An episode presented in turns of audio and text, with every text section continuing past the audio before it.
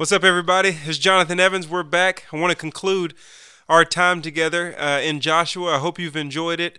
Uh, we've been talking about now is the time. Now is the time to experience uh, the reason for being. Now is the time for you and I to experience our divine destiny, our divine design, to cross the Jordan uh, into our purposes. And I love looking at the opening chapter of the book of Joshua because after the death of Moses, you see that now was Joshua's time for him to hear a word from the Lord uh, and not get it secondhand, even though that was okay for a while because Moses was the man. Now was the time for Joshua, and now is your time. Uh, it's no longer uh, time for us to sit idly by while we watch other people operate in their purpose for why uh, God had create God created them. Uh, but now it's our time to be used uh, to cross the Jordan of our own purposes. And we talked about how this time came for Joshua after the death of Moses, after the death of something that was extremely great uh, in his life and, and for the life of all the people of Israel. Moses was the only superhero that the people of Israel had ever known. I mean, here you have a guy who opened the Red Sea. Um, here's a guy who made water come out of a rock. Here's a guy who came down with the commandments. Uh, here's a guy who got them out of the bondage of, of slavery. I mean, this guy uh, was phenomenal but he could not go any further based on Deuteronomy 32 52, because God would only allow him to see the land, not enter the land. So even though he was great, he had to be put to rest in order for the people of God and Joshua to experience their call and their purpose and their destiny and ultimately the promised land. And so that was a great time of mourning. And for you and I, we have those times of mourning, those times of looking back at what we've lost. But those times have to end in order for us to go forward. Yes, they're real. Yes, those circumstances are hard. Yes, it's tough, tough. Yes, the loss of that person, that relationship, that career is hard and it causes great mourning. But in order for us to move forward, we have to uh, be willing to let those days end and trust God for where He's taking us. In verse 2, as a recap, we talked about death preceding a resurrection. That when you lose something and and when god buries something it's because he wants to resurrect something.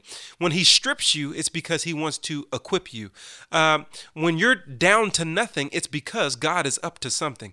And so it's important for us to realize that have faith and trust so that we can move forward uh, to where god is taking us. And so there was a resurrection it says in verse 2 that after the death of Moses, God called Joshua to rise up. And in our time together, I just want to encourage you as I use these three verses to encourage myself that now is the time to rise up. Jonathan, I mean, come on now. You're 35 years old. You've rode the coattail of Tony Evans and Lois Evans long enough. You've seen everything that they've built. And yes, you want to use that as inspiration. You want to learn from it. You want to glean from it. But you don't want to be stuck not experiencing the reason why God created you because of it.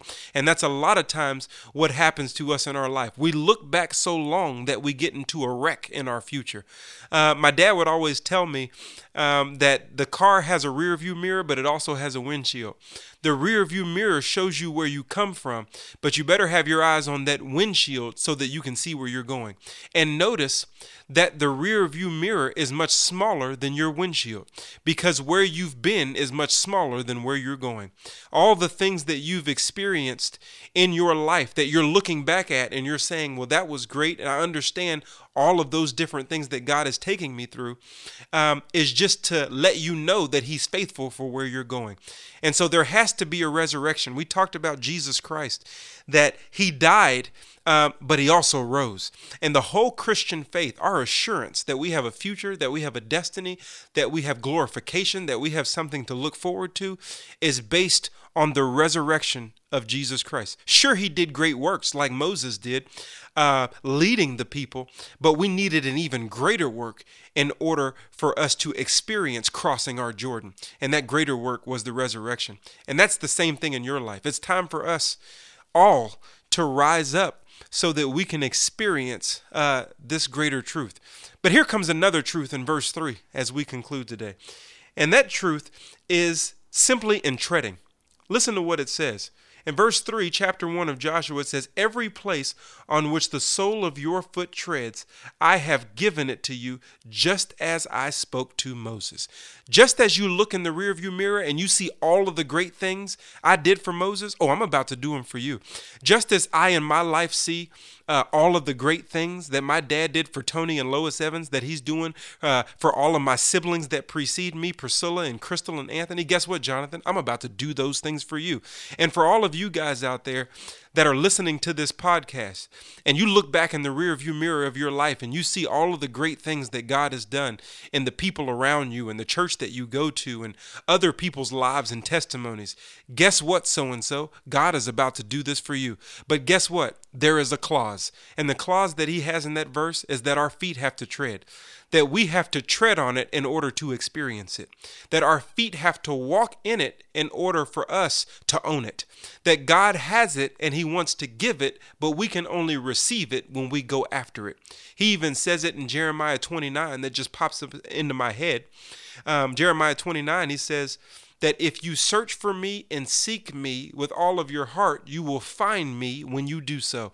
So there's all of these clauses in the Bible that God gives. There's this great thing that He has, an experience with Him, but He'll say, if you do this or if you do that, if you decide to tread, then you will get what I want to give. I want everyone who's listening to this podcast I want everyone who's listening to this podcast to get what God wants to give. I mean, uh, one of my greatest fears is to live my entire life never getting what God wanted to give. That I go to heavenly places and see a storage full of stuff that God wanted to give that I didn't get because I didn't go after it. And so I want to encourage you to go after it, to tread those feet. Treading those feet means uh, moving your feet um, to try to get something that's in out. It, it had to do with a wine press. Um, in a wine press, uh, they would go in there and they would throw all the grapes in and they would start treading their feet up and down because they wanted to get what was in the grape out of the grape. Then they could ferment it and make it wine. And you know what wine can do? It can make a sad man glad. It can uh, make you intoxicated with what they were treading on. But they had to tread first. In order for you and I to be intoxicated with an experience with God, to be uh, drunk in His love, to be intoxicated in our purpose, in our destiny. We have to be willing to tread our feet so that what God has put in, we can experience come out. Uh, it has to do with treading. It has to do uh, with treading our feet for the people of Israel, with treading their feet. There was a time in Numbers chapter 13 when Joshua was called to go out as one of the spies. And he came back and gave a report that was different than all of the other guys, except for Caleb. And that report was, we can take the land. That report was, God is with us. That report was, we can go right now and experience the great experience of the promised land that God has set out before us. But because the people were afraid, they were unwilling to tread their feet. Because the people were uh, saw the obstacles and saw how big the people were and heard about um, how tough this may be to take what God had already given, uh, they were unwilling to tread their feet. Then the next morning they woke up. In Numbers 14, uh, 40 through 42, you see the next morning they decided to change their mind. They decided to say, you know what? Maybe they're right. Maybe God is with us. Maybe God has given this to us. So let me go ahead and, and try this the next morning. Let me go ahead and take God up on his word. But the next morning they found out it was too late. As it says, they were but the next morning, they found out it was too late. Moses told them it was too late. If you would have done it when the spies came back and told you to do it, when you would if you would have done it when the word of the Lord came to you, then you would have experienced it. Because you didn't tread, but because you didn't tread at the moment you were given the word, you lost your opportunity. In Deuteronomy 1, it says that instead of taking 11 days to get to their destination, it would take 40 years simply because they waited one day to tread their feet. Don't you know that waiting too long can make you miss your entire destiny? Because the people in Numbers who received the word were not even the people to cross the Jordan. It was the next generation of the people of Israel that got to experience the promised land. It was not the generation that came from Egypt. You know why? Because they waited one day too long. They didn't tread their feet at the moment they received the word. They decided to be still even though God's word said go. And if you don't tread your feet, you may miss your call. Just because God promised it doesn't mean you'll be the one to receive it. He's able to maintain his promises even if your feet don't move. He'll just give it to the next generation or the next person whose feet are moving. He's waiting to see if you're willing to tread in order to see if you're willing to get what he has to give. And it's important for us to realize this truth. Uh, this is one of my favorite ber- verses in chapter one, even though there's a lot of great things there, because it gives us a simple truth of faith, a simple truth of trust, a simple truth of obeying God's word at the moment you receive it. Many of you have received God's word. You know uh, where God wants to take you. You're thinking about and pondering as you listen to this podcast on what God has said to you. Don't let fear stop you. God hasn't given us that spirit. Don't let fear, like the people of Israel, keep you from treading in the direction that He called you, because I don't want you and I don't want myself to miss out on the destiny that He had for me and you. I don't want, because I don't want you and I don't want myself to miss out on the destiny and purpose that he has right on the other side of the Jordan. I don't want it to take 40 years to receive something we receive we should I don't want it to take 40 years to receive something that we should receive in one day. God has it, but he's staring at our feet.